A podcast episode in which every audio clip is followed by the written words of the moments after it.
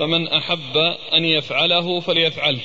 فمن أحب أن يفعله فليفعله يعني من أحب أن يصوم مثل ما أصوم فليفعل ذلك. فقال له مالك ابن هبيرة السبئي. مالك بن هبيرة السبئي أه، شيء سمعته من رسول الله صلى الله عليه وسلم أو من رأيك؟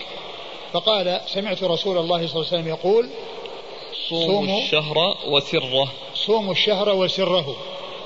قيل المقصود بقوله الشهر يعني أول الشهر لأنه يطلق على الهلال الشهر. يعني مناه يصوم أول الشهر يعني أول, أول شعبان. وسره يعني فسر بأنه آخرة. فسر بأنه آخرة. وقد جاء التفسير بأنه وسطه وجاء التفسير بأنه أوله. وجاء التفسير بأنه أوله. ولكن الصحيح أن المقصود بالسر أو السرر أنه آخر الشهر. ويقال يعني لآخره السرر ويقال له السر ويقال للأيام الأخيرة من الشهر أيام الاستسرار لأن القمر يستسر فيها يعني يختفي فيها. يقال للأيام التي في وسط الشهر ليالي الإبدار. ليالي الإبدار اللي هي أيام البيض. لأن الشهر يعني القمر يكون بدرا ويكون متكاملا. وفي آخر الشهر يختفي ويستسر أيام الاستسرار. آخر الشهر أيام الاستسرار ووسطه أيام الإبدار. وغالبا الكسوف للقمر يكون في ليالي الإبدار. وكسوف الشمس يكون في, لي... في أيام الاستسرار آخر الشهر. في أيام الاستسرار وقد يكون في غير ذلك. لكن هذا هو الغالب. أن الغالب على كسوف القمر في ليلة الإبدار والغالب على كسوف الشمس في أيام الاستسرار التي هي آخر الشهر. يوم 28 29 و30 وليالي الإبدار يعني 13 و14 و15 التي هي أيام ليالي البيض أو أيام البيض. يقول أيام البيض لأن لياليها بيض النور الإضاءة إضاءة القمر يعني واضحة وعامة. فمعاوية رضي الله عنه قال صوموا صوموا صوموا الشهر وسره اللي هو أول الشهر وآخره. لكن يعني كما هو معلوم آآ آآ النهي يعني جاء عن النبي صلى الله عليه وسلم في التقدم وهذا فيه التجويز. وقد جاء في بعض الروايات أن النبي صلى الله عليه وسلم في بعض الأحاديث أنه قال الرجل صمت يعني من شرر الشهر قال لا قال صم من من شوال. ويكون ذلك كما أسلفنا محمول على ما إذا كان من عادته وترك خشية أنه لا يجوز. وحديث معاوية رضي الله عنه هذا ذكر الألباني أنه في في في, في, ذكره في ضعيف سنن أبي داود. يعني في السلسلة الضعيفة. يعني في, في الصحيحة والضعيفة ذكره في جملة الضعيفة. ولكنه في الجامع في صحيح الجامع ذكره في ذكر أنه حسن. وعزاه إلى صحيح سنن أبي داود. وعزاه إلى صحيح يعني سنن أبي داود يعني وأنه صحيح. يعني ففيه تناقض بين يعني ما جاء في آه، ضعيف السنن الموجود بأيدينا وبين ما في صحيح الجامع وإحالته إلى صحيح أبي داود. ولعل صحيح أبي داود يعني آه، المؤلف الكبير الذي يعني فيه الذي فيه استيفاء التخريج واستيفاء الطرق والشواهد بخلاف يعني هذه الطبعة الموجودة التي ما فيها إلا مجرد الإشارة إلى أن هذا صحيح أو أو أو ضعيف. فإن كان ضعيفا فما في إشكال. يعني من ناحية أنه لا يعارض ما تقدم وإن كان صحيحا فهو مثل ما جاء آه، في قصة الرجل الذي قال يعني صمت من سرر شعبان قال لا قال فصم من رمضان. ويكون ذلك محمولا على من كان له عادة حتى يوافق أو يتفق مع الأحاديث التي فيها النهي عن التقدم. ثم أيضا لو لم يكن هناك هذا فإن فإن الاحتياط هو عدم الصيام لأن الأخذ بالنهي أولى من الأخذ بالرخصة والإذن. لأن الإنسان إذا لم يصم أكثر ما في الأمر أنه ترك سنة ما ترك واجب. ما يلحقه إثم ولكنه إذا صام وقد جاء النهي يكون متعرضا للإثم. وكون الإنسان يعني لا يتعرض للإثم في سبيل أنه لا يفعل شيئا لو فعله كان سنة أولى وقد جاء في بعض الأحاديث كما سيأتي عن عمار أنه قال من صام اليوم الذي يشك فيه فقد عصى أبا القاسم صلى الله عليه وسلم. من صام اليوم الذي يشك فيه فقد عصى أبا القاسم صلى الله عليه وسلم يعني في قوله لا تتقدم رمضان بيوم أو يومين. قال حدثنا إبراهيم بن العلاء الزبيدي من كتابه. إبراهيم بن العلاء الزبيدي من كتابه قال عنه مستقيم. الحديث. إلا في, إلا في حديث واحد. نعم. قال مستقيم الحديث إلا في حديث واحد أخرج حديثه أبو داود. أبو داود. عن الوليد بن مسلم. عن الوليد بن مسلم الدمشقي ثقة أخرجه أصحاب كتب الستة. عن عبد الله بن العلاء. عن عبد الله بن العلاء وهو ثقة أخرجه البخاري وأصحاب السنن. ثقة أخرجه البخاري وأصحاب السنن. عن أبي الأزهر المغيرة بن فروة. عن أبي الأزهر المغيرة بن فروة وهو مقبول أخرج له أبو داود. أخرج له أبو داود. عن معاوية. عن معاوية رضي الله عنه معاوية بن أبي سفيان أمير المؤمنين وحديثه أخرجه أصحاب الكتب الستة. قال حدثنا سليمان بن عبد الرحمن الدمشقي في هذا الحديث قال قال الوليد سمعت أبا عمرو يعني الأوزاعي يقول سره أوله. يعني لما ذكر هذا الحديث الذي فيه أن أبا أن أبا أن معاوية رضي الله عنه قال روى عنه قال صوم الشهر وسره صوم الشهر وسره. ذكر أثرا عن الأوزاعي أنه قال سر الشهر أوله. سر الشهر أوله. وهذا ليس بصحيح لأن لأنه يعني لأنه يكون مكرر مع قوله صوم الشهر وسره. صوم الشهر وسره لأن المقصود الشهر أوله. يعني صوم الشهر وسره يعني يكون مكرر. فيعني التفسير يعني هذا غير صحيح. نعم. قال حدثنا سليمان بن عبد الرحمن الدمشقي. سليمان بن عبد الرحمن الدمشقي هو؟ صدوق يخطئ أخرجه البخاري وأصحاب السنن. صدوق يخطئ أخرجه البخاري وأصحاب السنن. عن الوليد. عن الوليد وقد مر ذكره. عن أبي عمرو الأوزاعي. عن أبي عمرو الأوزاعي عبد الرحمن بن عمرو الأوزاعي ثقة فقيه فقيه الشام ومحدثها. وحديثه أخرجه أصحاب كتب الستة. قال حدثنا أحمد بن عبد الواحد قال حدثنا أبو مسهر قال كان سعيد يعني بن عبد العزيز يقول سره أوله. ثم ذكر أثرا آخر عن سعيد بن عبد العزيز الدمشقي. ويقول سره أوله أوله؟ نعم. يعني هو مثل ما تقدم عن الأوزاعي. قال حدثنا أحمد بن عبد الواحد. أحمد بن عبد الواحد هو؟ صدوق خرج أبو داود النسائي صدوق خرج أبو داود النسائي عن أبي مسهر. أبو مسهر أو أبو مسهر؟ إيش ضبطه؟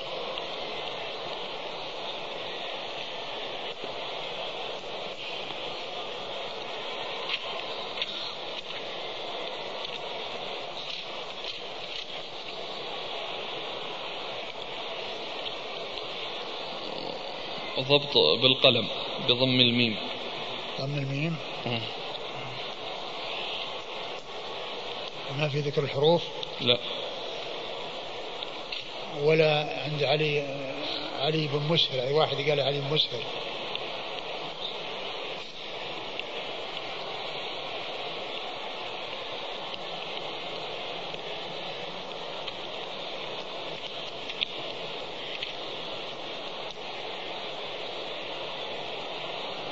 إلا بضم الميم وسكون الهاء وسكون المهملة. مضبوط بالحروف؟ أي وكسر الهاء. أي.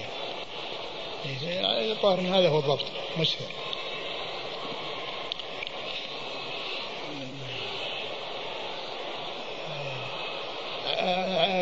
هنا أبو مسهر إيش قال؟ إيش؟ أبو مسهر؟ نعم أبو مسهر. أبو مسهر هو عبد العلاء بن مسهر. يعني من موافقة كنيته اسم أبيه وهو ثقة أخرج له. أصحاب الكتب. ثقة أخرج له أصحاب الكتب الستة. عن سعيد يعني بن عبد العزيز. سعيد يعني بن عبد العزيز الدمشقي وهو ثقة أخرج له أصحاب الكتب. آه، البخاري في المفرد ومسلم وأصحاب السنن. البخاري في الأدب المفرد ومسلم وأصحاب السنن. قال أبو داود وقال بعضهم سره وسطه وقالوا آخره. وقال بعضهم سره وسطه وقالوا آخرة. يعني أنه فسر بهذا وبهذا. ولكن الأقرب أن السر هو الآخر وهو السرر والاستسرار. كلها تكون في الآخر. وإن كان في وسط الشهر فأيام البيض كما هو معلوم في وسط الشهر. وقد جاء في بعض الروايات سرة الشهر سرته. والسرة هي الوسط. السرة هي الوسط. سرته. نعم. قال رحمه الله تعالى باب إذا رؤي الهلال في بلد قبل الآخرين بليلة. قال حدثنا موسى بن إسماعيل قال حدثنا إسماعيل يعني ابن جعفر قال أخبرني محمد بن أبي حرملة قال أخبرني كريب أن أم الفضل ابنة الحارث رضي الله عنها بعثته إلى معاوية رضي الله عنه بالشام. قال فقدمت الشام فقضيت حاجتها فاستهل رمضان وأنا بالشام فرأينا الهلال ليلة الجمعة. ثم قدمت المدينة في آخر الشهر فسألني ابن عباس رضي الله عنهما ثم ذكر الهلال. فقال متى رأيتم الهلال؟ قلت رأيته ليلة الجمعة. قال أنت رأيته؟ قلت نعم. ورآه الناس وصاموا وصام معاوية. قال لكنا رأيناه ليلة السبت فلا نزال نصومه حتى نكمل الثلاثين أو نراه. فقلت أفلا تكتفي برؤية معاوية وصيامه؟ قال لا. هكذا أمرنا رسول الله صلى الله عليه وآله وسلم. ثم ورد أبو داود آه، باب إذا رؤي, إذا رؤي الهلال في بلد قبل الآخرين بليلة. إذا رؤي الهلال ببلد قبل الآخر الآخرين بليلة يعني ما الحكم؟ هل يلزمهم أن يصوموا تبعا لهم؟ أو أنهم يعتمدون على رؤيتهم ويبحثون عن الهلال فإن وجدوه مثلهم صاموا مثلهم آه، وإلا فإنهم يعتمدون على رؤيتهم. هذا هو المقصود بالترجمة. والخلاف في هذه المسألة مشهور. فيعني كثير من أهل العلم قالوا إن إنه إذا رؤي في بلد فإنه يلزم الناس جميعا أن يصوموا. ويكون قوله صلى الله عليه وسلم صوموا لرؤيته خطاب لعموم المسلمين. خطاب لعموم المسلمين. صوموا لرؤيته وأفطروا لرؤيته. وبعض أهل العلم كما جاء عن ابن عباس هنا في الحديث الذي ذكره المصنف أنه يكون لهم رؤيتهم. وقال هكذا أمر أمرنا رسول الله صلى الله عليه وسلم يعني أن يعني فهم من قوله صوموا لرؤيته أن كل أهل بلد لهم رؤيتهم. هكذا هذا هو الذي يشير إليه ابن عباس رضي الله تعالى عنه. يعني صوموا لرؤيته وافطروا لرؤيته. هكذا أمرنا رسول الله صلى الله عليه وسلم. فالخلاف إنما هو في فهم النص. هل هو خطاب لعموم الناس أو أنه خطاب لكل أهل القطر وكل أهل جهة أنهم يعني يستقلون برؤيتهم. والذي يظهر في مثل هذا أن المسلمين لو اجتمعوا واتحدوا في صيامهم لا شك أن هذا هو الأولى. ولكن إذا لم يحصل ولم يتأتى ذلك فإن كل بلد يعولون على ما يفتيهم به علماؤهم. إن وافقوا أهل بلد معين تابعوهم في ذلك وإن رأوا أنهم يستقلون برؤيتهم فلهم ذلك. أن أن آه أن كريبا وهو مولى بن عباس ذهب إلى الشام لحاجة لأم الفضل بنت الحارث الهلالية أم امرأة العباس وأخت ميمونة أم المؤمنين رضي الله تعالى عن عنهن وعن عن الصحابة أجمعين. آه، ف فقضى حاجته ثم رجع. وكان أن رؤي هلال رمضان ليلة الجمعة. ليلة الجمعة. وقال رأيته ورآه الناس. ف قال ابن عباس لما رجع وأخبر ابن عباس قال رأيته؟ قال نعم رأيته. ورآه الناس. فقال إن يعني نكمل العدة. ولا نصوم حتى لا حتى نراه. فقال لا تكتفي.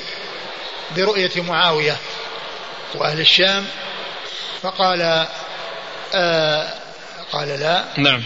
قال لا. نعم. بعدها؟ هكذا أمرنا رسول الله. هكذا أمرنا رسول الله صلى الله عليه وسلم يعني في قول صوموا لرؤيته وأفطروا لرؤيته. صوموا لرؤيته وأفطروا لرؤيته.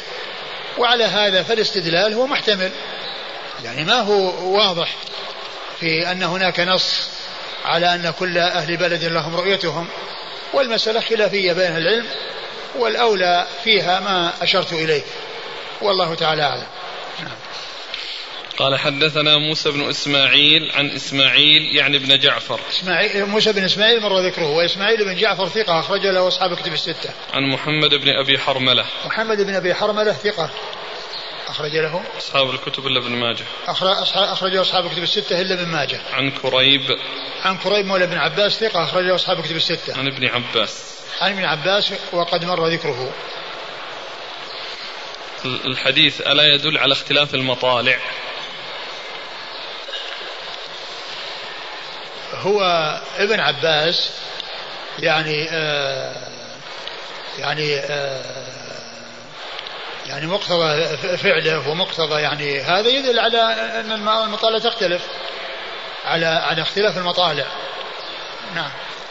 فإذا قلنا باختلاف المطالع وأظن هذا اللي يقرر الآن من حيث الفلك اتحاد المسلمين على رؤية مع تناثر البلدان واختلافها عرضا وطولا. على كل هو لا شك أن هذا هو الأولى.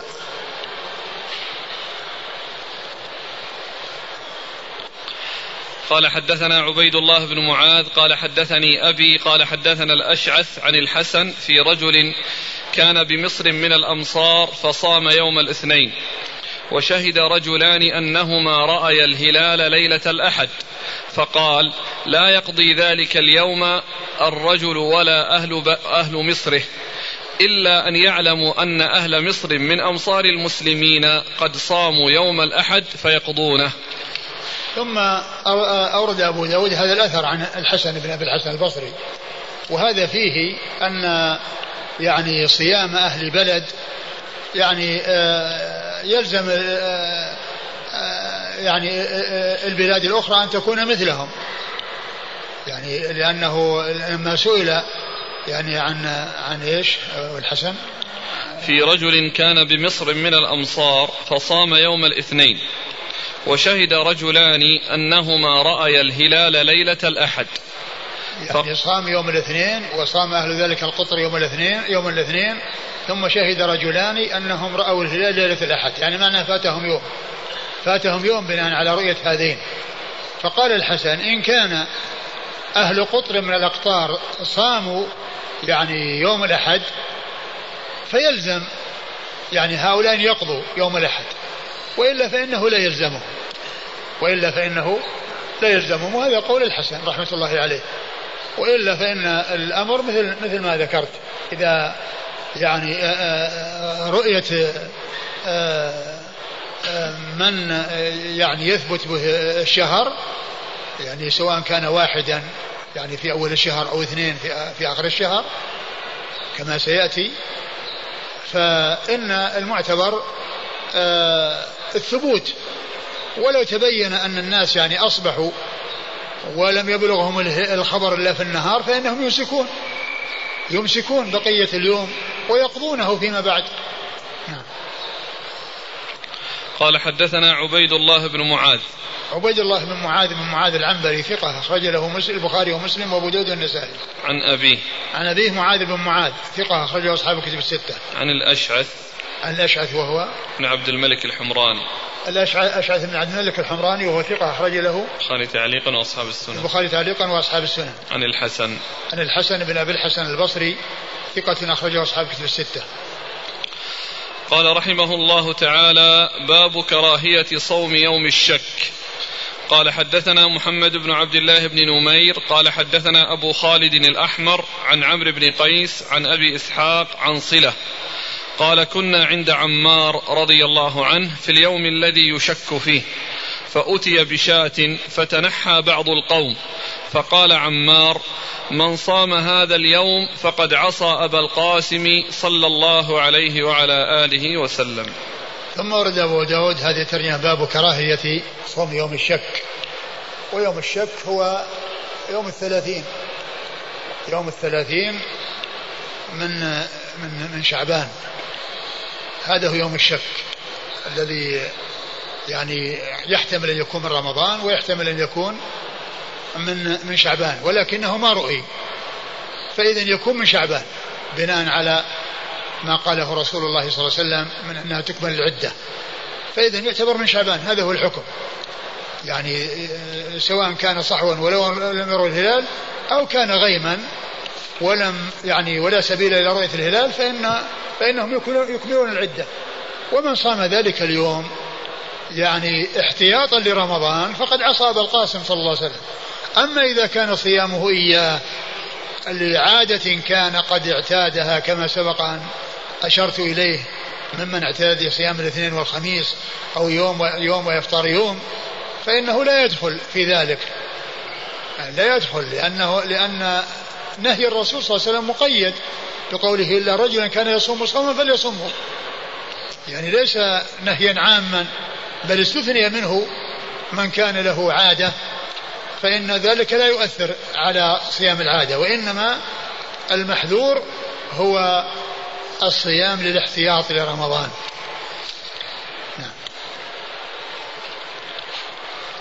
قال حدثنا محمد بن عبد الله بن نمير. محمد بن عبد الله بن نمير ثقة أخرجه أصحاب كتب الستة. عن أبي خالد الأحمر. عن أبي خالد الأحمر وهو عبد الملك. سليمان بن حيان. وهو سليمان بن حيان. وهو صدوق يخطئ. صدوق يخطئ أخرج له أصحاب الكتب. نعم. أخرجه أصحاب الكتب الستة. عن عمرو بن قيس. عن عمرو بن قيس وهو ثقة أخرج البخاري في الأدب المفرد ومسلم وأصحاب السنن. ثقة أخرجه البخاري في الأدب المفرد ومسلم وأصحاب السنن. عن أبي إسحاق. عن أبي إسحاق وهو عمرو بن عبد الله الهمداني السبيعي ثقة. أخرجه أصحاب الكتب الستة. عن صلة. عن صلة بن زفر وهو ثقة أخرج له. أصحاب الكتب. أصحاب الكتب الستة. عن عمار. عن عمار بن ياسر رضي الله عنه صاحب رسول الله صلى الله عليه وسلم وحديثه أخرجه أصحاب الكتب الستة.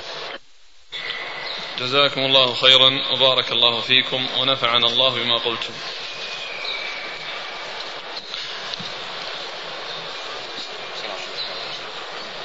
السلام حق رسول الله. حياكم الله بارك الله فيكم. إخواننا نشطوا لترقب الهلال معنا مع هذه الأحاديث. فطلبوا يقولون أخبرنا يا شيخ في أي ساعة يظهر الهلال من الليل؟ والله أنا ما عندي معلومات عن الهلال ورؤية الهلال. رجاء عدد من الأسئلة يقول متى يطلع الهلال؟ الهلال يعني كما هو يعني يبحث عنه يعني بعد غروب الشمس. أو مع غروب الشمس.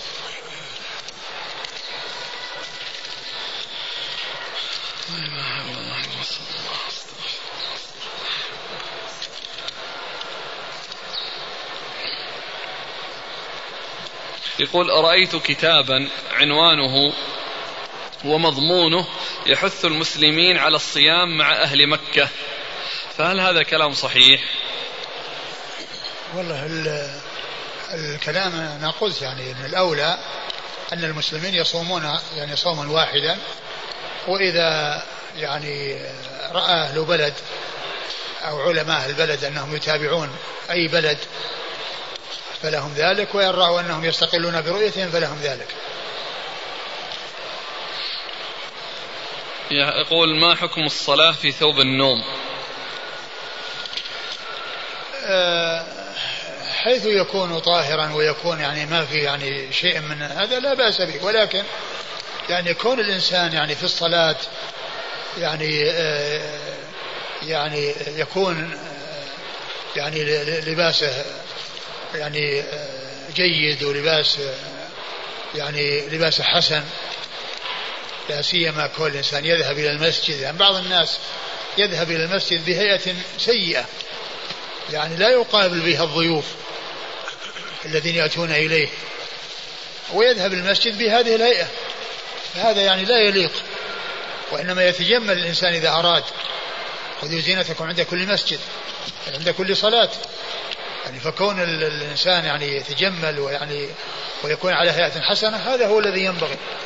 وأما من حيث الجواز جائز. الصلاة في أي شيء طاهر جائزة. ولكن كونه يعني لا يقابل الضيوف بلباس معين ثم يهون عليه أن يذهب به إلى المسجد هذا ما هو طيب. هل لشهر رجب ميزة خاصة بحيث يصام أو يحتفل به بحادثة الإسراء والمعراج أو بعمرة رجبية؟ ليس لشهر رجب يعني شيء يخصه إلا أنهم من الأشهر الحرم والأشهر الحرم أربعة واحد في وسط السنة وهو رجب وثلاثة يعني في آخرها وأولها يعني في وهو ذي القعدة وذي الحجة والمحرم ذي القعدة والحج وذي الحجة والمحرم ثلاثة سرد وواحد فرد.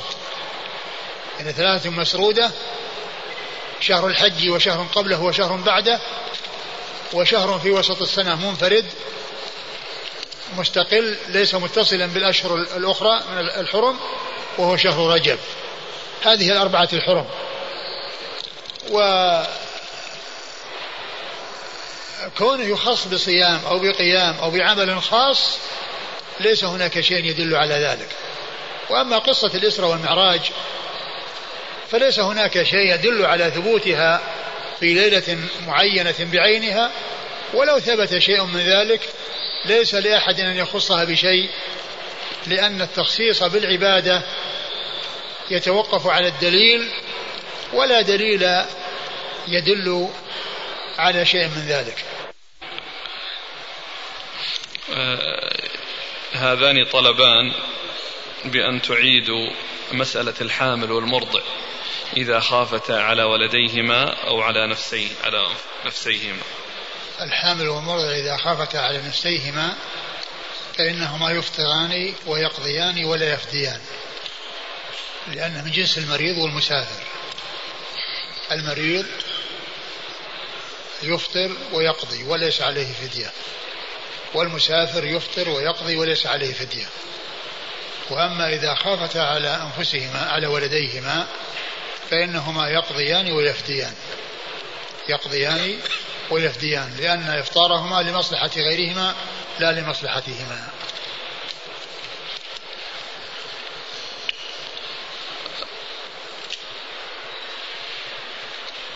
هذا الإشكال بالنسبة للأمس. السؤال عن عدة الأمة. قلتم بالأمس أن المطلقة الأمة إذا كانت آيسة فإنها تعتد شهرين. وقد قال فضيلتكم في درس سابق أن الأمة عليها نصف ما على الحرة مثل الطلاق والحيض فإنه يكون يقول واحد ونصف. ولكن جبر النصف من, من أجل أنه لا يمكن أن يكون تطليقها طلقة ونصف أو حيضتها واحد ونصف. وهنا في الآية ستستطيع أن تجعل شهر ونصف بس يجبر الكسر.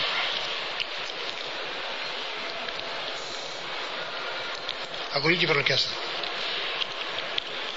آه وهذا الآخر يقول الأمة المطلقة تعتد بشهرين. وأم الولد ذكرتم أنها تعتد بحيضة واحدة. فيقول فما الفرق؟ هذيك زوجة وهذه أمة. لأن المقصود بالأمة الأمة المزوجة. الأمة المزوجة. كانها زوجة. وأما الأمة ليس عليها عدة. اللي هي أمة الإنسان التي هي سريته. وأم الولد هي أمة له وهو يطأها لكونها من يعني سرية وليست زوجة. ولكنها لما أولدها ما لم يكن له أن يبيعها وأن يتصرف فيها ولكنها تبقى أمة حتى يموت. وإذا مات تعتق بعد موته وتستبرأ بحيضة.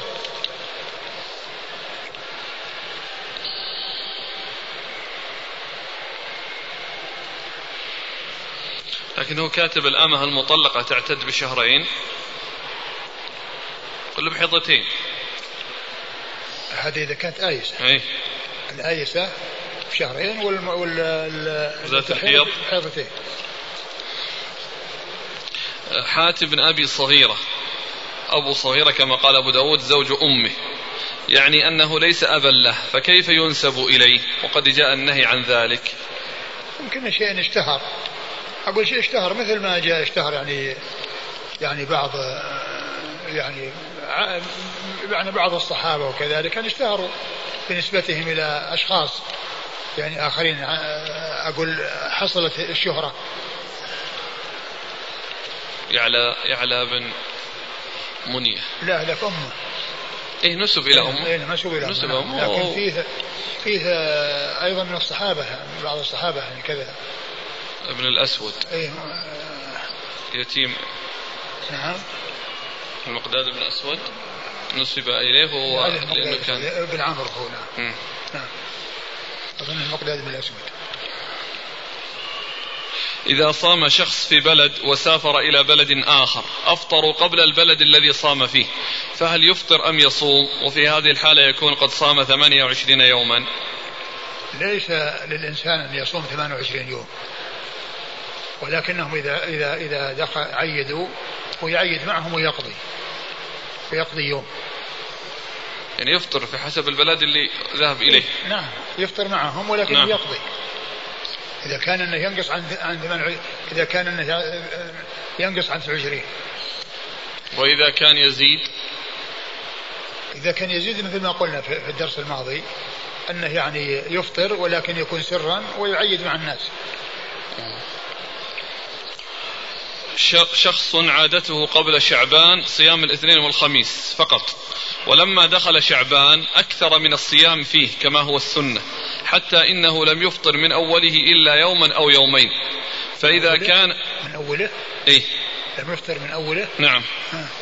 لأنه يسرد الصوم في سردا إيه؟ فإذا كان اليوم الأخير من شعبان غير يوم الاثنين والخميس هل يصومه باعتبار عادته في شعبان أو لا يصومه باعتبار عادته قبل شعبان؟ عادته في شعبان؟ وش حاجته في شعبان؟ أنه يسرد الصوم. يسرد الصوم كله شهر كامل؟ إيه؟ ليس الإنسان يصوم كله. إلا يوما أو يومين. يعني في آخر الشهر؟ في أوله. أفطر يوم أو يومين في أول شهر. لا لا ما يصلح ما يصلح أنه يصوم آخر الشهر. أقول ما يصلح أنه يصوم آخر الشهر. وإنما يمكن أن يصوم أوله ويفطر. وقد جاء في الحديث إذا انتصف رمضان فلا تصوموا.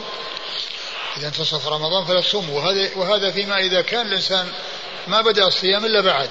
ولكنه يمكن من صام أول الشهر يمكن يصوم من آخر.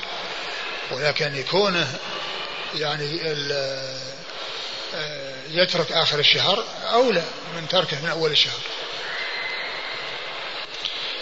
إذا اختلف علماء البلد بأن كان بعضهم يعمل برؤية الهلال والبعض الآخر بالحساب والبعض الثالث هذا الصنف الثالث يتبعون بلاد الحرمين فما العمل؟ والله أولا العمل بالحساب لا يجوز وأما العمل بالرؤية والعمل بالمتابعة سائر. ولكن المعتبر العلماء الذين يرجع إليهم ويعول عليهم وغيرهم يكون تبعا لهم. رجل أوقف أرضا قبل 150 سنة وجعل للناظر عليها أجرة شهرية مقدارها عشرين قرش. في ذاك الوقت القرش له قيمته.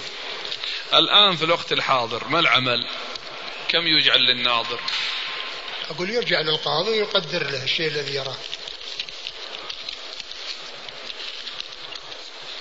ما حكم قول القائل حرام بالله؟ لا أفعل كذا وكذا. يسأل غيري عن هذا. رجل تحته أربع نسوة فطلق واحدة منهن وأثناء عدتها نكح امرأة جديدة.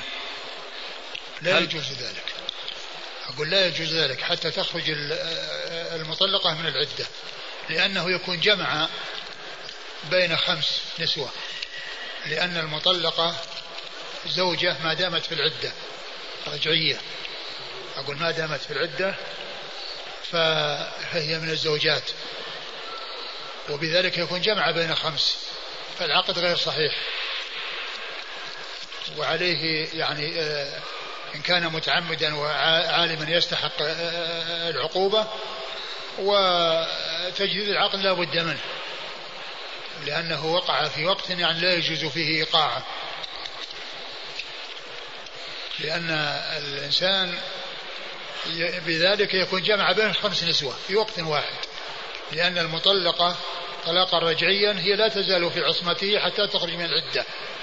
ولهذا لا يجوز للإنسان أن ينكح بدلا منها إلا بعدما تخرج المطلقة من العدة لئلا يكون جامعا بين خمس نسوة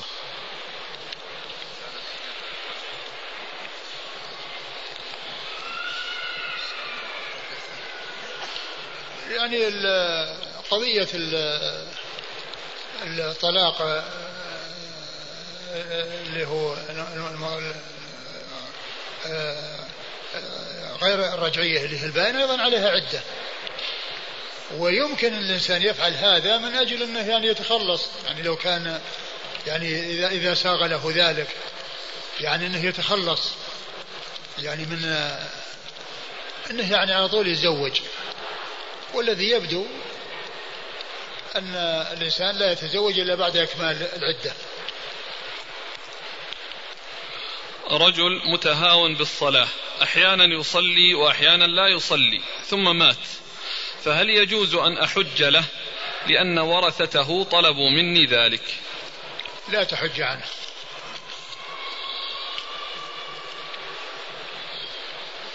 هل ورد حديث برفع الإصبع في التشهد؟ لا. رفع الإصبع بين السجدتين. ما أعلم يعني شيء يدل على هذا. أقول ما في شيء ثابت في هذا. الثبوت إنما هو في التشهد. وأما بين السجدتين ما فيه إلا وضع اليدين على الفخذين بدون قبض للخنصر والبنصر وتحليق للإبهام مع الوسطى كالذي يكون في التشهد. لأن الهيئة بين السجدتين وضع اليدين جميعا على الفخذين. قال الإمام أبو داود السجستاني رحمه الله تعالى باب في من يصل شعبان برمضان. قال حدثنا مسلم بن إبراهيم قال حدثنا هشام عن يحيى بن أبي كثير عن أبي سلمة عن أبي هريرة رضي الله عنه عن النبي صلى الله عليه وآله وسلم قال لا تقدموا صوم رمضان بيوم ولا يومين إلا أن يكون صوم إلا أن يكون صوم يصومه رجل فليصم ذلك الصوم. يقول الإمام أبو داود السجستاني رحمه الله تعالى باب وصل رمضان بشعبان. باب في من يصل شعبان برمضان. باب في من يصل شعبان برمضان. أي أنه يصوم اليوم الذي قبل رمضان. آخر يوم من شعبان يعني يصومه فيكون بذلك متصلا برمضان. وهذه الترجمة إذا كان المقصود من الصوم الذي يوصل به أو الذي يكون متصلا بشهر الصيام شيء قد اعتاده الإنسان كصوم يوم الاثنين والخميس الذي اعتاد الإنسان أن يصومهما ثم وافق يوم الخميس أو الاثنين يوم ثلاثين فإن هذا سائغ ومشروع وقد جاء ما يدل عليه. وأما إذا كان المقصود بالصيام الاحتياط لرمضان فهذا لا يجوز وهو الذي ورد فيه النهي في أول الحديث لا تتقدم رمضان بيوم أو يومين. يعني فيه منع وفيه جواز.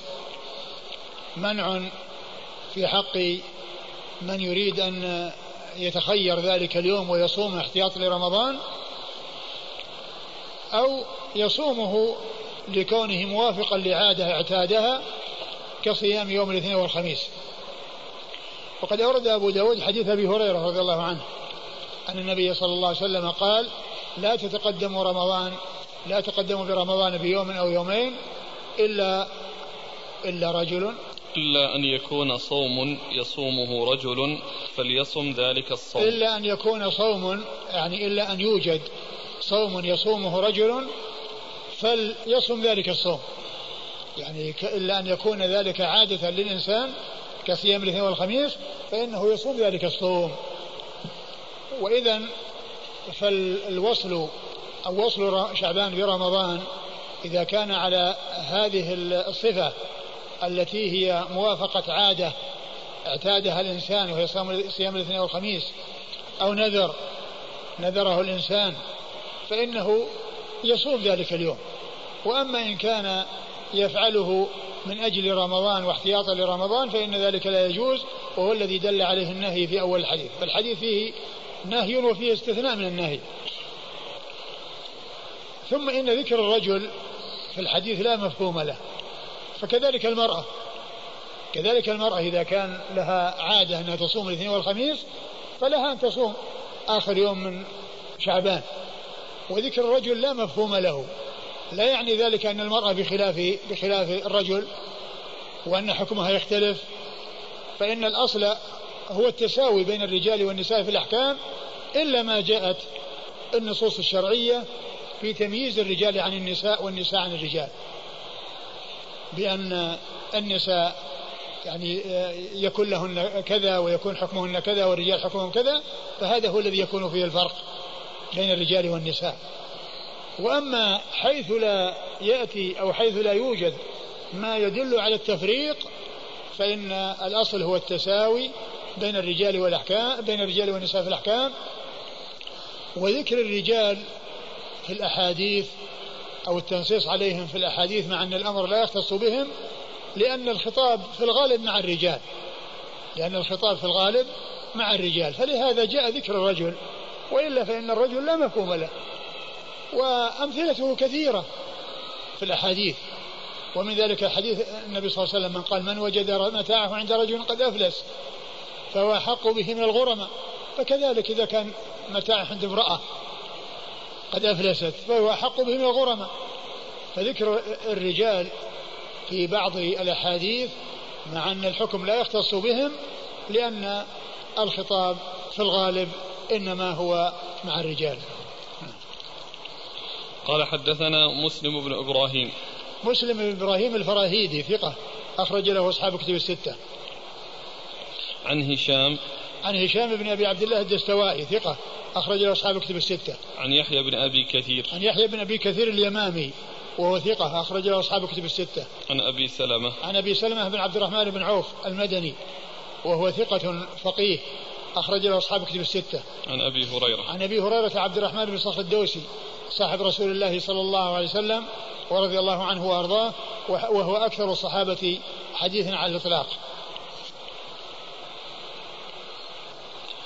قال حدثنا أحمد بن حنبل قال حدثنا محمد بن جعفر قال حدثنا شعبة عن توبة العنبري عن محمد بن إبراهيم عن أبي سلمة عن أم سلمة رضي الله عنها عن النبي صلى الله عليه وعلى آله وسلم أنه لم يكن يصوم من السنة شهرا تاما إلا شعبان يصله برمضان.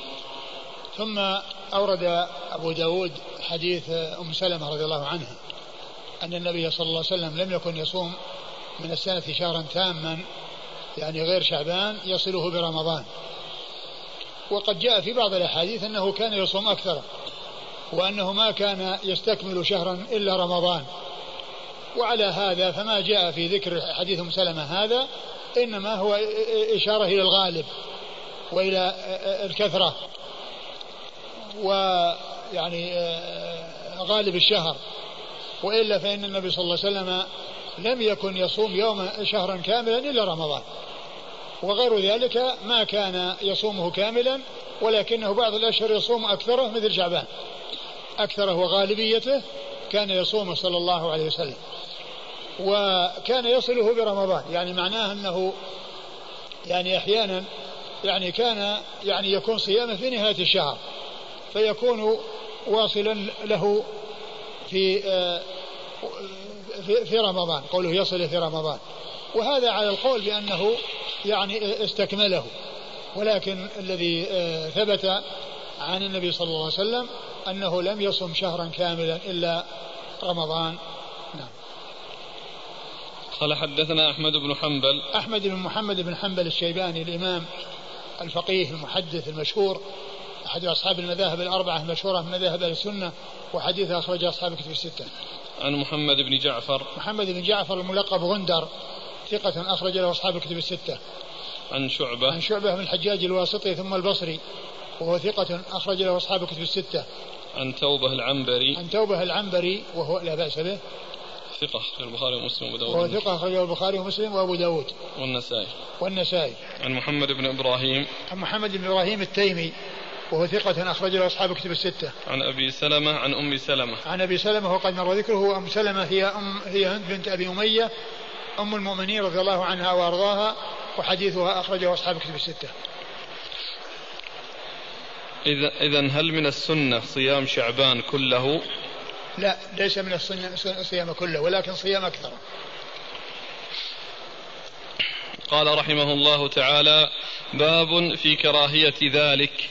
قال حدثنا قتيبة بن سعيد قال حدثنا عبد العزيز بن محمد قال قدم عباد بن كثير المدينة فمال إلى مجلس العلاء فأخذ بيده فأقامه. ثم قال اللهم إن هذا يحدث عن أبيه عن أبي هريرة رضي الله عنه أن رسول الله صلى الله عليه وآله وسلم قال إذا انتصف شعبان فلا تصوموا.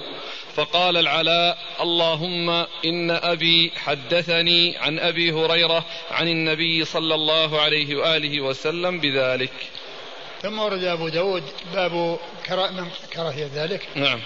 باب كراهية ذلك. ذلك يعني كراهية الوصل. يعني وصل يعني آه، شعبان برمضان. وأنه يعني يصوم شيئا من شعبان متصلا برمضان. آه، أورد أبو داود حديث أبي هريرة رضي الله عنه أن النبي صلى الله عليه وسلم قال إذا انتصف الشهر شهر شعبان فلا تصوموا. و و وهذا المقصود منه أن الإنسان لا يتعمد أن يكون صيامه في آخر الشهر. وأن يعني لا يصوم من أول الشهر ولكنه يتعمد أن يصوم آخر الشهر حتى يكون متصلا بالشهر. وأما إذا صام من أول الشهر فإنه يصوم يعني آه، بعد بعد نصف شعبان. ولكن كونه يتعمد أن ما يصوم إلا بعد شعب بعد نصف شعبان هذا هو الذي جاء فيه النهي. ولعل ذلك لما فيه من الاحتياط لرمضان بحيث الإنسان يصوم ويواصل إلى نهاية الشهر أو أن المقصود من ذلك يعني كون الإنسان آه، إذا لم يصم من أول الشهر فإنه لا يصوم من, من وسط الشهر حتى يكون بذلك يعني مستعدا للصيام ويعني آه، آه، عنده يعني شيء من, من الاستجمام من أجل الصيام. و وعلى هذا فالحديث يدل على النهي عن الصيام في آخر الشهر ولكنه كما أشرت إنما المقصود منه تعمد أن يصوم آخره وأما إذا كان يصوم أوله وصام نصفه الأول وأضاف إليه ش- شيء كثيرا من النصف الثاني فهذا لا بأس به لأن هذا هو الذي كان يفعله رسول الله صلى الله عليه وسلم حيث يكون يصوم أكثر أكثر شهر شعبان. نعم. قدم عباد بن كثير المدينة. فمال إلى مجلس العلاء فأخذ بيده فأقامه. يعني أقامه من المجلس. أقامه من المجلس ثم قال اللهم إن العلاء يحدث عن أبيه عن أبي هريرة أن النبي صلى الله عليه وسلم قال إذا انتصف رمضان فلا تصوموا فقال ال- العلاء اللهم نعم. إن أبي حدثني عن اللهم أبي إن أبي حدثني عن أبيه عن أبي هريرة اللهم إن أبي حدثني عن أبي هريرة عن النبي صلى الله عليه وسلم بذلك. نعم اللهم إن أبي حدثني عن أبي هريرة عن النبي صلى الله عليه وسلم بذلك. يعني بقوله صلى الله عليه وسلم إذا انتصف شهر رمضان شهر شعبان فلا تصوموا. لما؟ لما إيش؟ عباد بن كثير فعل هذا الفعل. أقام أقام العلاء من مجلسه وأخذ يمكن بيده. أقام يعني لحاجة بيتكلم معه ولكنه قال هذا الكلام الذي أسمعه الناس والعلاء هو نفسه أيضا أيد هذا الكلام الذي قاله بتحديث أبيه عن أبي هريرة عن النبي صلى الله عليه وسلم بذلك. قال حدثنا قتيبة بن سعيد. قتيبة بن سعيد بن جميل بن طريف البغلاني ثقة. أخرج له أصحاب كتب الستة. عن عبد العزيز بن محمد. عبد العزيز بن محمد الدراوردي صدوق أخرج له أصحاب كتب الستة. عن العلاء. عن العلاء بن عبد الرحمن الحرقي الجهني وهو صدوق ربما وهم صدوق ربما وهم أخرج له البخاري في القراءة ومسلم البخاري في القراءة ومسلم وأصحاب السنن. عن أبيه. عن أبيه عبد الرحمن وهو ثقة أخرج له. البخاري في جزء القراءة ومسلم وأصحاب السنن البخاري في جزء القراءة ومسلم وأصحاب السنن عن أبي هريرة وقد مر ذكره. وعباد بن تميم يعني ليس يعني هو هو متروك. عباد بن بن كثير. عباد بن كثير متروك ولكن الرواية هي عن هي عن عن العلاء مباشرة. لأنه قال اللهم إني آه، إن أبي حدثني وكان يعني هذا الذي يروي عن أو الذي الذي ذكر عن عباد أنه قال ما قال آه، هو الذي سمع العلاء يحدث عن أبيه فصار وجود عباد بن بن بن ابن ابن كثير وهو متروك لا لا علاقة له في الإسناد ولا يؤثر في الإسناد شيئا.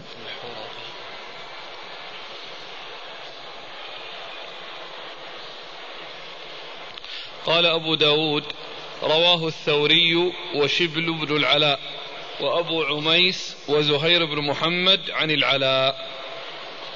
ثم ذكر يعني طرقا أخرى رواه الثوري. الثوري هو سفيان الثوري. سفيان بن سعيد المسروق الثوري ثقة فقيه أخرجه أصحاب كتب الستة. وشبل بن العلاء. شبل العلاء شبل بن العلاء هذا ما وجدنا ترجمة. ترجم له في اللسان. اي نعم. لأنه, لأنه كأنه يعني ليس من رجال أصحاب الكتب ولكنه هنا عند أبي داود في المعلقات. وأصحاب المؤلفات الذين ألفوا في الرجال يعني ما يذكرون يعني من كان في المعلقات.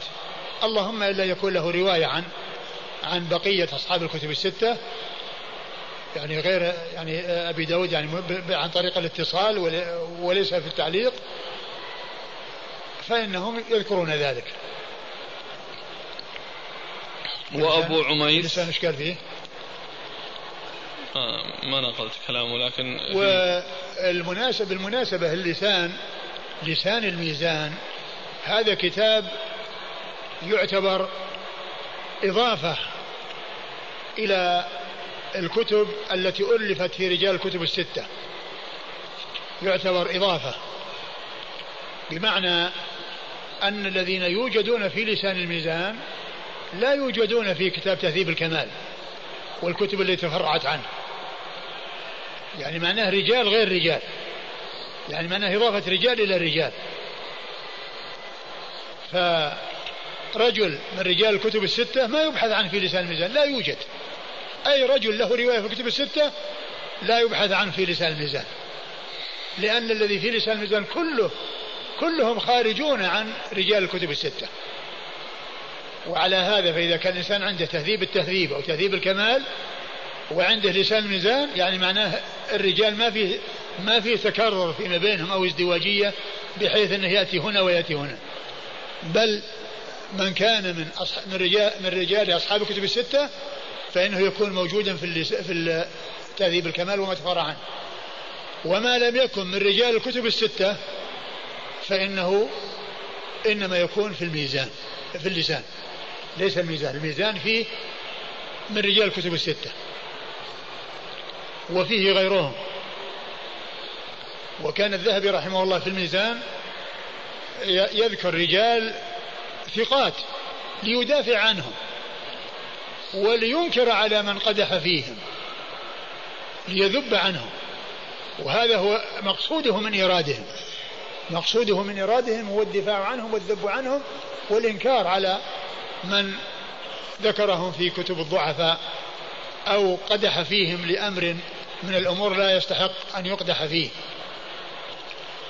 وله عبارات يعني شديدة على يعني من ينتقد أو يتكلم في بعض الرواة.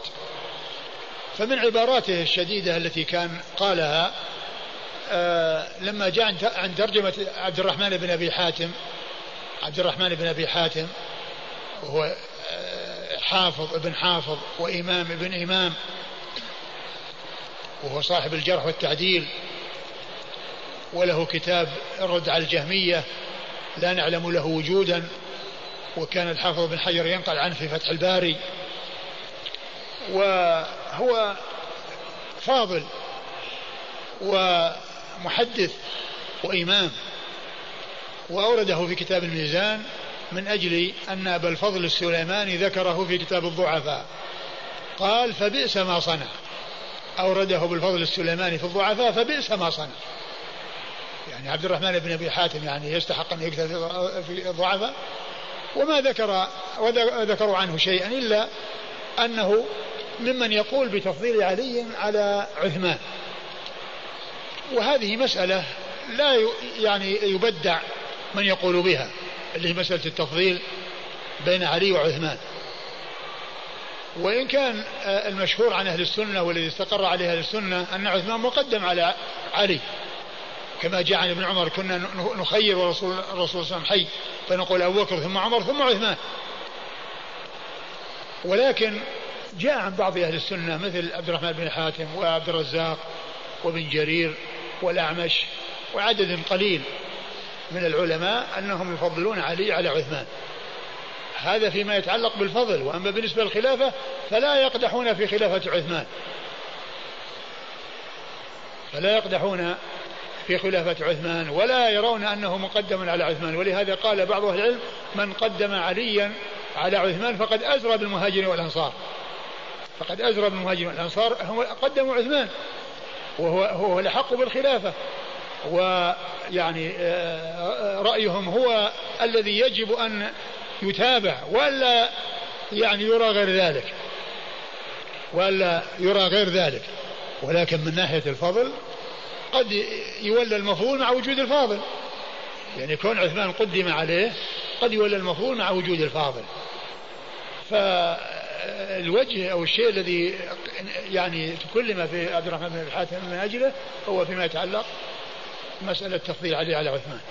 وهذه لا تؤثر ولا يبدع من قال بها وقد ذكر ذلك الشيخ الإسلام ابن تيمية في آخر العقيدة الوسطية التي يفسق بها ويبدع من يرى أنه أحق منه بالخلافة.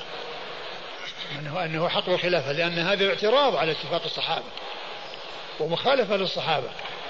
والصحابة هم الأدرى وهم أعلم وهم يعني آآ آآ الذين يعول على كلامهم في ذلك رضي الله تعالى عنهم وأرضاهم.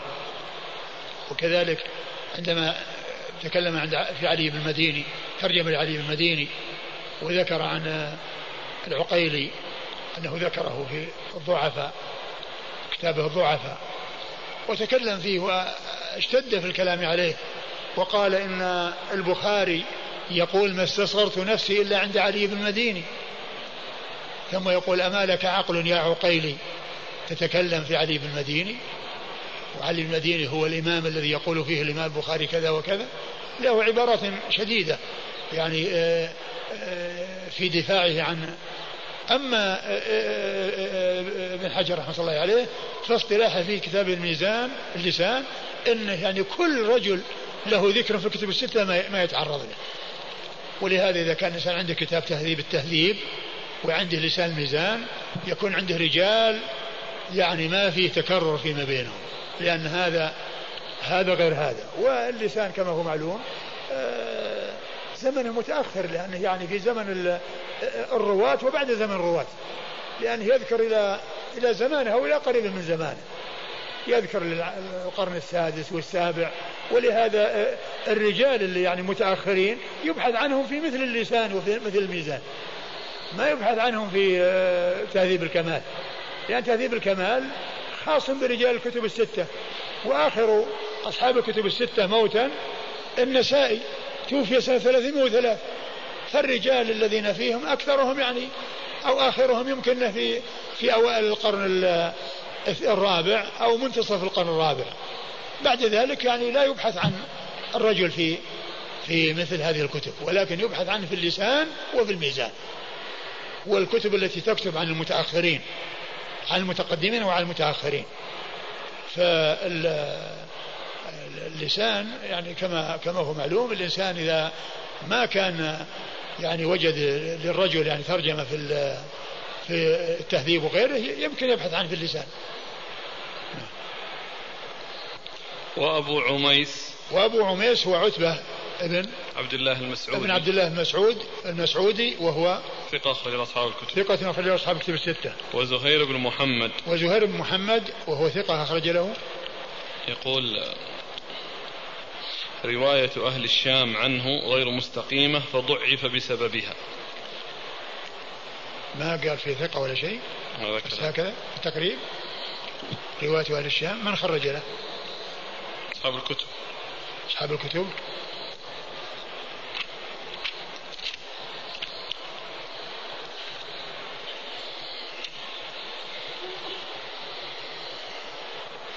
خرج أصحاب الكتب؟ زهير بن محمد التميمي. أيوة. هذه من إضافات شو اسمه؟ من إضافات ابن الأشبال يقول ثقة. أيوة. إلا أن ثم أتى بكلام الحافظ رواية أهل الشام عنه غير مستقيمة فضعف بسببها. وخرج أصحاب الكتب الستة؟ نعم نعم. ما دام خرج أصحاب الكتب الستة فهو يعني ما يكون ضعيفا. يعني يعني معناه قدح به ولكن لا يعني ذلك أن أنه يكون ضعيف. ما دام خرج له أصحاب أصحاب الكتب منهم البخاري ومسلم. نعم. عن العلاء. عن العلاء مر ذكره.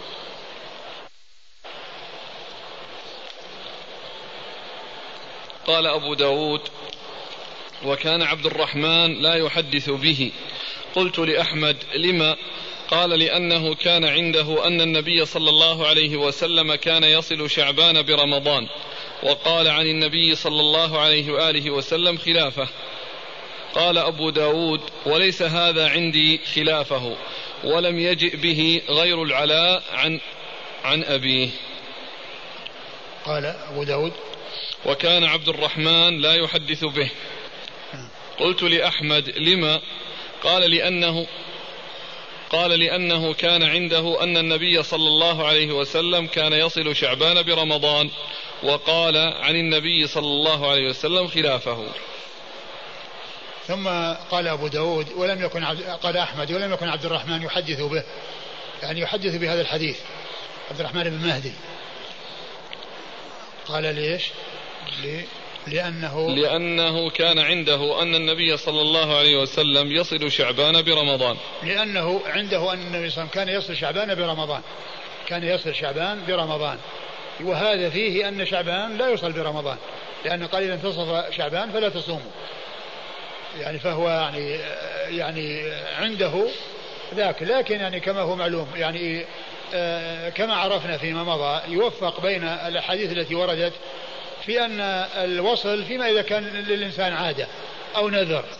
أما أن يتعمد أنه يعني يصوم آه، يوم الشك أو اليوم الذي قبله فهذا جاء النهي فيه عن رسول الله صلى الله عليه وسلم. جاء فيه النهي عن رسول الله صلى الله عليه وسلم. وإذا فيه وصل وعدم وصل.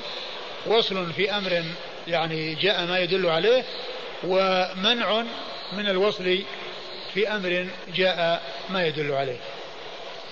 قال لأنه كان عنده لأنه كان عنده أن النبي صلى الله عليه وسلم كان يصل شعبان برمضان وقال عن النبي صلى الله عليه وآله وسلم خلافه.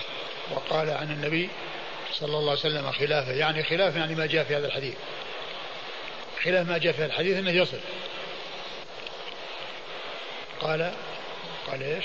قال أبو داود. قال أبو داود وليس هذا عندي خلافه ولم يجئ به غير العلاء عن أبيه.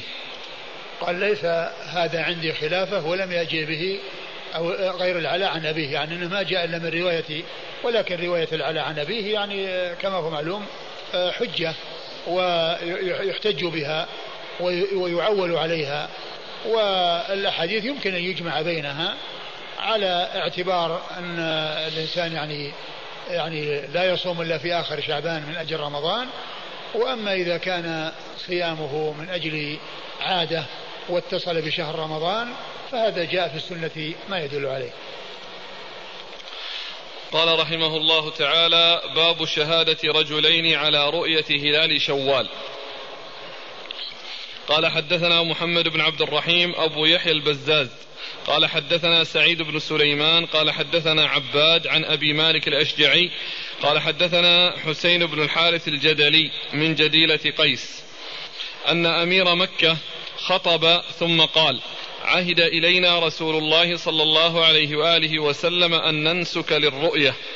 فإن لم نره وشهد شاهدا عدل نسكنا بشهادتهما. فسألت الحسين بن الحارث من أمير مكة؟ قال لا أدري. ثم لقيني بعد ثم لقيني بعد فقال هو الحارث بن حاطب أخو محمد بن حاطب. ثم قال الأمير إن فيكم من هو أعلم بالله ورسوله مني وشهد هذا من رسول الله صلى الله عليه وآله وسلم وأومأ بيده إلى رجل. قال الحسين فقلت لشيخ إلى جنبي من هذا الذي أومأ إليه الأمير؟ قال هذا عبد الله بن عمر رضي الله عنهما وصدق كان أعلم بالله منه. فقال بذلك أمرنا رسول الله صلى الله عليه وآله وسلم. ثم ورد أبو داود باب شهادة رجلين على رؤية هلال شوال. باب شهادة رجلين على رؤية هلال شوال. شهادة رجلين على رؤية هلال شوال. آه المقصود من هذه الترجمة هو بيان أن هلال شوال يعتمد فيه قول رجلين وشهادة رجلين. وهذا قول أكثر أهل العلم. ومنهم من يعني رأى خلاف ذلك وأنه لا فرق بين رمضان وشوال وأنه يكفي فيها واحد. ولكن قول أكثر العلماء على القول الأول الذي هو أنه يعني لا بد فيه من شهادة رجلين وأنه يعول فيه على شهادة رجلين. وأورد حديث عبد الله بن عمر رضي الله تعالى عنهما أن أنه قال كنا إيش كنا إذا إذا لم نرى. الحديث في قصة. حديث الأمير نعم بس الأمير. لأنه كلام الأمير بعد ذلك أثبته عبد الله بن عمر. قال الحسين بن الحارث الجدلي من جديلة قيس إن أمير مكة خطب. ثم قال عهد إلينا رسول الله صلى الله عليه وآله وسلم أن ننسك للرؤية فإن لم نره وشهد شاهدا عدل نسكنا بشهادتهما. أن ننسك للرؤية يعني رؤية هلال ذي القعدة ذي الحجة. يعني ننسك يعني نسك الحج ونذبح الأضاحي ويعني نصلي عيد الأضحى أو يعني نثبت ثبوت عيد الأضحى وثبوت الحج. إنما يكون بشهادة رجلين. إنما يكون يعني إن رأينا ذلك وإن شهد شاهد عدل. فإن لم نره وشهد شاهد عدل نسكنا بشهادتهما. فإن لم نره يعني نحن ولكن شهد عندنا شاهد عدل نسكنا بشهادتهما. يعني يعني ذبحنا النسك أتينا بالنسك الذي هو الحج. ذبحنا النسك أو الأنساك التي هي الأضاحي والهدايا يعني يوم يوم عيد الأضحى وما بعده. وأتينا بالحج أيضا بناء على هذه الشهادة بناء على هذه الشهادة. والحديث يتعلق بشهر ذي الحجة وأورده أبو داود في آه، شهر شوال. يعني لأن ذاك فيه إثبات يعني الحج وإثبات يعني عيد الأضحى وهذا فيه إثبات عيد الفطر وهذا فيه إثبات عيد الفطر لأن كل منهما فيه إثبات عيد. شوال فيه إثبات عيد وإثبات شهر الحجة فيه إثبات العيد ومعرفة العيد. فيعني ألحق يعني رمضان ب أو هلال شوال بهلال ذي الحجة. وأورد أبو داود الحديث يعني يعني هنا للتشابه والتماثل الذي بين الشهرين. لأن هذا فيه إثبات عيد وهذا فيه إثبات عيد. قال فسألت الحسين بن الحارث من أمير مكة؟ قال لا أدري. ثم لقيني بعد فقال هو الحارث بن حاطب. من هو الذي يروي عن الحسين؟ أبو مالك الأشجعي.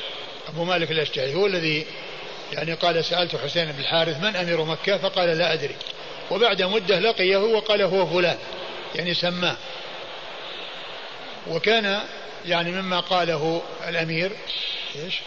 ثم قال الأمير إن فيكم من هو أعلم بالله ورسوله مني وشهد هذا من رسول الله صلى الله عليه وآله وسلم وأومأ بيده إلى رجل. نعم إن فيكم من هو أعلم بالله ورسوله مني. وشهد ذلك من رسول الله صلى الله عليه وسلم. يعني هذا الذي قلته. وأومأ إلى رجل. فقال من الرجل؟ قالوا عبد الله بن عمر. فقال عبد الله بن عمر يعني حدث وقال سمعت. قال بذلك أمرنا رسول الله صلى الله عليه وسلم. بذلك أمرنا رسول الله صلى الله عليه وسلم. أي أننا آه، نثبت الشهر بشهادة رجلين. نعم. والإسناد قال حدثنا محمد بن عبد الرحيم أبو يحيى البزاز. محمد بن عبد الرحيم أبو يحيى البزاز هو ملقب صاعقة وهو ثقة أخرج له. البخاري وأبو داود والترمذي والنسائي. البخاري وأبو داود والترمذي والنسائي. عن سعيد بن سليمان. عن سعيد بن سليمان وهو؟ ثقة أخرج له أصحاب الكتب. وهو ثقة أخرج له أصحاب الكتب الستة. عن عباد. عن عباد بن العوام وهو؟ ثقة أخرج له أصحاب الكتب. ثقة أخرجه أصحاب الكتب الستة. عن أبي مالك الأشجعي.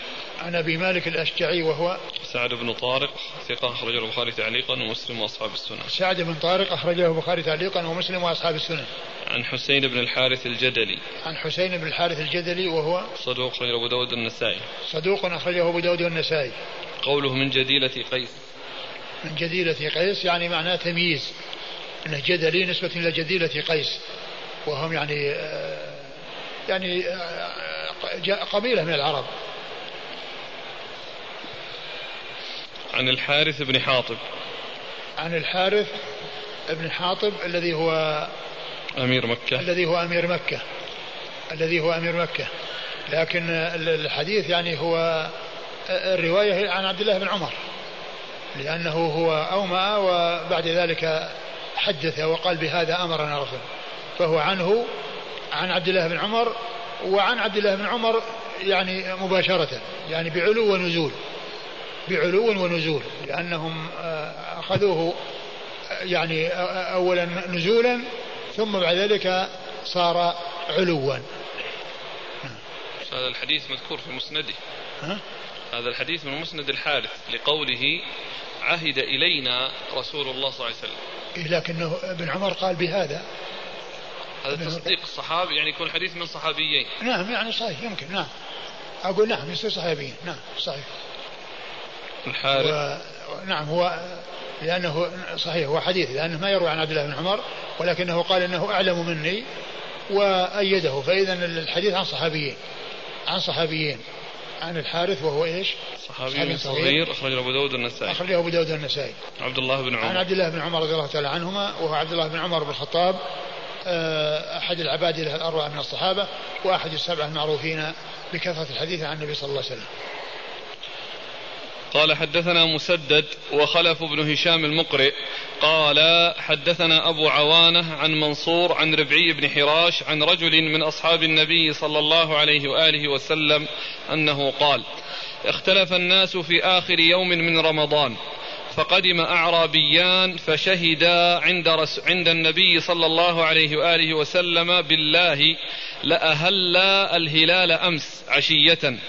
فأمر رسول الله صلى الله عليه وآله وسلم الناس أن يفطروا. زاد خلف في حديثه وأن يغدوا إلى مصلاهم. ثم ورد أبو داود حديث رجل من أصحاب النبي. حديث رجل من أصحاب النبي صلى الله عليه وسلم. أنهم آه، آه، اختلف الناس. اختلف الناس يعني في آخر يوم. في آخر يوم وأصبحوا صائمين يعني في ذلك اليوم. وبعد ذلك جاء أعرابيان وشهد أنهما أهل هلال شعبان هلال رمضان البارحة عشية. يعني رأياه أهلاه يعني رأياه. فالنبي صلى الله عليه وسلم أمر الناس بأن يفطروا وأن يغدوا إلى مصلاهم يعني من الغد. وأن يغدوا إلى مصلاهم. فدل هذا على اعتبار يعني شهادة الرجلين في خروج شهر رمضان. و وفيه أيضا أن أنه إذا ما حصل الاتيان بصلاة العيد في نفس اليوم لأن الوقت جاء متأخرا فإنهم يأتون بها من الغد في نفس الوقت. وهذا يكون فيما إذا كان قبل الزوال بعد الزوال. أما إذا كان قبل الزوال فإنه يمكنهم أن يأتوا بصلاة العيد في نفس اليوم الذي بلغهم الخبر. نعم. قال حدثنا مسدد. مسدد بن مسرهد. البصري ثقة أخرج حديث البخاري وأبو داود والترمذي والنسائي. وخلف بن هشام المقرئ. وخلف بن هشام المقرئ وهو ثقة أخرجه مسلم وأبو داود. وهو ثقة أخرجه مسلم وأبو داود. عن أبي عوانة. عن أبي عوانة الوضاح بن عبد الله اليشكري ثقة أخرج أصحاب كتب الستة. عن منصور. عن منصور بن المعتمر الكوفي ثقة أخرجه أصحاب كتب الستة. عن ربعي عن بن, بن حراش وهو ثقة أخرجه أصحاب كتب الستة. عن رجل من أصحاب النبي. عن رجل من أصحاب النبي صلى الله عليه وسلم و أصحاب رسول الله صلى الله عليه وسلم المعلوم فيه المجهول فيهم في حكم معلوم لأن جهالة الصحابة لا تؤثر. نعم. قال رحمه الله تعالى باب في شهادة الواحد على رؤية هلال رمضان. قال حدثنا محمد بن بكار بن الريان. قال حدثنا الوليد يعني ابن أبي ثور. قال حاء. وحدثنا الحسن بن علي. قال حدثنا الحسين يعني الجعفي. عن زائدة المعنى عن سماك عن عكرمة عن ابن عباس رضي الله عنهما أنه قال جاء أعرابي إلى النبي صلى الله عليه وعلى آله وسلم فقال إني رأيت الهلال. قال الحسن في حديثه يعني رمضان. فقال أتشهد أن لا إله إلا الله؟ قال نعم. قال أتشهد أن محمدا رسول الله؟ قال نعم. قال يا بلال أذن في الناس فليصوموا غدا. ثم أورد أبو داود باب شهادة رجل واحد. شهادة نعم الواحد على رؤية هلال رمضان. شهادة الواحد على رؤية هلال رمضان. يعني أنه يكفيه يكفي فيه آه، شهادة رجل واحد. وأورد أبو داود فيه حديث ابن عمر ابن عباس. حديث ابن عباس؟ نعم. نعم حديث ابن عب... عكرمة عن ابن عباس حديث ابن عباس رضي الله تعالى عنهما أن أن جاء أعرابي. أنه جاء أعرابي وقال إني رأيت الهلال. نعم إيش بعده؟ فقال النبي صلى الله عليه وسلم أتشهد أن لا إله إلا الله؟ قال نعم. قال أتشهد أن محمد رسول الله؟ قال نعم. قال يا بلال أذن في الناس فليصوموا غدا. آه، جاء أعرابي إلى رسول الله صلى الله عليه وسلم وقال إنه رأى الهلال فقال تشهد أن لا إله إلا الله وأني, وأني رسول الله؟ قال نعم. قال يا بلال أذن في الناس بأن يصوموا غدا. يعني فهذا فيه اعتبار شهادة الواحد واعتبار الإخبار عن دخول الشهر يعني بواحد. لكن الحديث يعني فيه هو من رواية سماك عن عكرمة ورواية سماك عن عكرمة مضطربة. يعني فيها اضطراب. لكنه جاء يعني أحاديث أخرى أو بعض الأحاديث الأخرى تدل على ما دل عليه الحديث وهو حديث ابن عمر. رضي الله تعالى عنهما الذي فيه أنه رآه وأن النبي صلى الله عليه وسلم يعني آه، آه، اعتبر ذلك وأمر الناس بالصيام. نعم. إذا يقبل الواحد نعم. الراجح يقبل. نعم يقبل. فالتفرقة بين هلال شوال وهلال رمضان. ما أدري السنة جاءت بهذا ما أعرف. يذكرون أنه قالوا أن الخروج من العبادة يحتاج إلى احتياط فلا يخرج منها إلا بشاهدين بخلاف الدخول فيها. هل هذا التوجيه صحيح ولا؟ والله يعني ما يعني هو بالنسبة للحج فيه شاهدين وهو وهو شيء واحد. أقول بالحج؟ نعم. أقول في شيء يعني أقول يعني شيء واحد وفي شاهدين. وقد يكون له وجه. قال حدثنا محمد بن بكار بن الريان. محمد بن بكار بن ريان ثقة أخرج له. مسلم وأبو داود. مسلم وأبو داود. عن الوليد يعني بن أبي ثور. عن الوليد يعني بن أبي ثور وهو ثقة. الوليد هذا قال عنه الوليد هو ابن عبد الله. ضعيف خرج البخاري في المفرد وأبو داود الترمذي وابن ماجه. ضعيف. ضعيف. ضعيف أخرج له البخاري في الأدب المفرد وأبو داود الترمذي وابن البخاري ماجه. المفرد وأبو داود الترمذي وابن ماجه. الترمذي وابن ماجه. لكن يعني كما هو معلوم لم ينفرد. هناك طريق آخر المعول عليها. قال حا وحدثنا الحسن بن علي. قال حا وحدثنا الحسن بن علي الحلواني ثقة أخرجه أصحاب كتب الستة. إلا النسائي. أصحاب كتب الستة إلا النسائي نعم. عن الحسين يعني الجعفي. عن الحسين يعني بن علي الجعفي وهو ثقة أخرجه أصحاب كتب الستة. عن زائدة. يعني في الحسين هو في طبقة آه، الوليد بن أبي الوليد. هذا اللي ضعيف. يعني فالمعول عليه ري- الطريقة الثانية. وطريق ال- الطريقة الأولى هي مساعدة. يعني آه، تنفع ولا تضر. لأن التعويل على غيرها وليس عليها. وأما لو حصل الانفراد فإن من يكون ضعيفا لا يعول على حديثه. نعم. عن زائدة. عن زائدة بن قدامة ثقة أخرجه أصحاب كتب الستة. المعنى عن سماك. عن سماك آه، مر ذكره. سماك نعم سماك بن سماك بن حرب. سماك بن حرب صدوق أخرجه البخاري تعليقا ومسلم وأصحاب السنن. عن- وروايته عن عكرمة مضطربة عن عكرمة. عكرمة مولى ابن عباس ثقة أخرجه أصحاب كتب الستة. عن ابن عباس عبد الله بن عباس بن عبد المطلب بن عم النبي صلى الله عليه وسلم وأحد العبادلة الأربعة من الصحابة وأحد السبعة المعروفين بكثرة الحديث عن النبي صلى الله عليه وسلم. قال حدثنا موسى بن إسماعيل قال حدثنا حماد عن سماك بن حرب عن عكرمة أنهم شكوا في هلال رمضان مرة فأرادوا ألا يقوموا ولا يصوموا فجاء أعرابي من الحرة فشهد أنه رأى الهلال فأتي به النبي صلى الله عليه وآله وسلم فقال أتشهد أن لا إله إلا الله وأني رسول الله؟ قال نعم وشهد أنه رأى الهلال فأمر بلالا فنادى في الناس أن يقوموا وأن يصوموا. ثم ورد أبو داود الطريق رواية من طريق أخرى وهي مثل التي قبلها إلا أن فيها ذكر القيام والقيام مقصود به التراويح وصلاة يعني قيام رمضان يعني تلك الليلة التي دخل فيها الشهر لأن ليلة اليوم تسبقه ليلة اليوم تسبقه فالناس يصلون التراويح قبل أن يصوموا.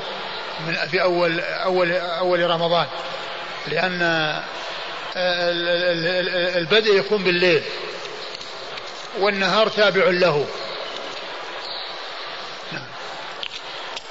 قال حدثنا موسى بن إسماعيل. موسى بن إسماعيل التبوذكي البصري ثقة أخرجه أصحاب كتب الستة عن حماد وهو بن سلمة ثقة أخرجه البخاري تعليقا ومسلم وأصحاب السنن. عن سماك عن عكرمة. عن سماك عن عكرمة وقد مر ذكرهما. عن النبي صلى الله عليه وسلم. عن النبي صلى الله عليه وسلم. سماك عن عكرمة عن النبي هذا هذا مرسل. قال أبو داود رواه جماعة عن سماك عن عكرمة مرسلا. ولم يذكر القيام أحد إلا حماد بن سلمة. آه قال رواه جماعة عن عن سماك. نعم عن عكرمة. عن سماك عن عكرمة مرسلا. ولم يذكر القيام إلا حماد بن سلمة في الطريق الأولى التي ذكرها المصنف. الطريق الأولى التي ذكرها المصنف بإسنادها ومتنها هي التي فيها ذكر القيام وال ال يعني آه، وهذا فيه آه، الاضطراب يعني في هذه الرواية اللي هو سماك يعني يعني مضطرب في روايته. نعم. قال حدثنا محمود بن خالد وعبد الله بن عبد الرحمن السمرقندي قال وأنا لحديثه أتقن. قال حدثنا مروان هو بن محمد عن عبد الله بن وهب عن يحيى بن عبد الله بن سالم عن أبي بكر بن نافع عن أبيه عن ابن عمر رضي الله عنهما أنه قال تراءى الناس الهلال فأخبرت رسول الله صلى الله عليه وآله وسلم أني رأيته فصامه وأمر الناس بصيامه. ثم ورد أبو داود حديث ابن عمر. الذي فيه أن الناس ترأوا الهلال وأنه رآه ولم يره أحد معه وأن النبي صلى الله عليه وسلم أنه جاء للنبي صلى الله عليه وسلم وأخبره بأنه رآه فصام وأمر الناس بالصيام. فدل هذا على اعتبار الواحد أو شهادة الواحد في دخول الشهر. بهذا الحديث الذي جاء عن ابن عمر وهو صحيح ثابت عن رسول الله صلى الله عليه وسلم. نعم. قال حدثنا محمود بن خالد. محمود بن خالد الدمشقي وهو ثقة أخرج له مسلم. أبو داود والنسائي وابن أخرج له أبو داود والنسائي وابن ماجه. وعبد الله بن عبد الرحمن السمرقندي. وعبد الله بن عبد الرحمن السمرقندي هو الدارمي صاحب المسند الإمام المشهور وهو ثقة أخرج له مسلم وأبو داود الترمذي مسلم وأبو داود والترمذي. قال وأنا لحديثه أتقن. وأنا لحديثه لحديث الشيخ الثاني وعبد الله بن عبد الرحمن السمرقندي الدارمي. نعم. عن مروان هو ابن محمد. يعني صاحب المسند ويقال له السنن. وقال له مسند ويقال له سنن الدارمي. وهو آه، كتاب الدارمي من العلماء من عده آه، الكتاب السادس بدل من ماجه. لأن الأقوال في السادس ثلاثة أقوال. قول بأنه ابن ماجه هو سادس الكتب الستة. والقول الثاني الموطأ سادس الكتب الستة. والقول الثالث آه، سنن الدارمي أو مسند الدارمي. أنه سادس الكتب الستة. ولكن الذي اشتهر يعني والذي عمل عليه كتب الأطراف وكتب الرجال هو سنن ابن ماجه. وذلك لكثرة زياداته. على الكتب الخمسة. كثرة زيادات في أحاديث كثيرة زائدة. يعني إنها تبلغ أكثر من ألف حديث. جمعها البوصيري في زيادات ابن ماجه. فمن أجل كثرة زياداته من الأحاديث فاعتبروه السادس. وإلا فإن في قول أن آه، الموطأ لعلوه وسنن مسند الدارمي وسنن الدارمي كذلك أيضا لعلوه لأن فيه ثلاثيات. إلى أن فيه خمسة عشر من الأحاديث ثلاثيات لأنه عنده علو في الإسناد. عنده يعني خمسة عشر حديث أو ستة عشر حديث من الأحاديث الثلاثية. عن مروان هو ابن محمد. مروان مروان بن محمد الفزاري وهو ثقة أخرج له مسلم وأصحاب السنن ثقة أخرج له مسلم وأصحاب السنن وهو يدلس تدليس الشيوخ. تدليس الشيوخ هو يعني يكون بالتعمية. يعني بيكون شخص غير معروف معروف بشيء ومشتهر بشيء فيذكره بغير ما اشتهر به. فهذا يوعر الطريق في الوصول إلى معرفة الشخص. لأنه قد يعني يظن أنه مجهول يعني ما ما يعرف. لأنه ذكر بغير ما اشتهر به. هذا يسمى تدليس الشيوخ. لأن في تدليس إسناد وهو رواية الراوي عن شيخه ما لم يسمع منه بلفظ مهم السماع كعن أو قال وأما تدليس الشيوخ فهو أن يذكر شيخه لكن بغير ما اشتهر به. بغير ما اشتهر به. يعني بأن ينسبه إلى إلى جد من أجداده غير معروف أو يذكره بكنيته واسمه أو يذكره بكنيته واسم واسم أبيه ابن فلان أبو فلان ابن فلان وهو مشتهر بلفظ من الألفاظ. فلا فلا يذكر بغير ما اشتهر به. فيكون في ذلك يعني آه، توعير آه، آه، الوصول أو الطريق الموصلة إلى معرفة الشخص. نعم. معنا في الإسناد مروان بن محمد. مروان محمود الفزاري هذاك مروان بن معاوية. مروان بن معاوية هو اللي صاحبه اي أي وش مروان بن معاوية؟ نعم. إذا أنا لوهمت في الذي صاحب مروان بن معاوية الفزاري وذاك ذاك رجل أصحاب الكتب. هذا الفزاري هذا مو ذاك الفزاري اي مروان بن معاوية الفزاري الفزاري نعم, نعم. هذا هو الذي هو الذي يدرس هذه الشيوخ. اذا هو غير هذا. هذا الطاطري. ها؟ اللي معنا إيش؟ مروان بن محمد بن حسان الأسدي الطاطري. عليه؟ الطاطري. الطاطائي الطاطري. الطاطري. نعم. نعم. وهو؟ ثقة أخرج أصحاب مسلم وأصحاب السنة. وهو ثقة أخرج مسلم وأصحاب السنة. يعني إذا الذي ذكرته يعني خطأ لا يضاف إلى هذا. عن عبد الله بن وهب. عبد الله بن وهب المصري ثقة فقيه أخرجه أصحاب كتب الستة. عن يحيى بن عبد الله بن سالم. عن يحيى بن عبد الله بن سالم وهو صدوق رجل مسلم وأبو داود والنسائي. صدوق رجل مسلم وأبو داود والنسائي. عن أبي بكر بن نافع. عن أبي بكر بن نافع وهو اسمه عمر. اسمه عمر هذا ابن نافع مولى بن عمر.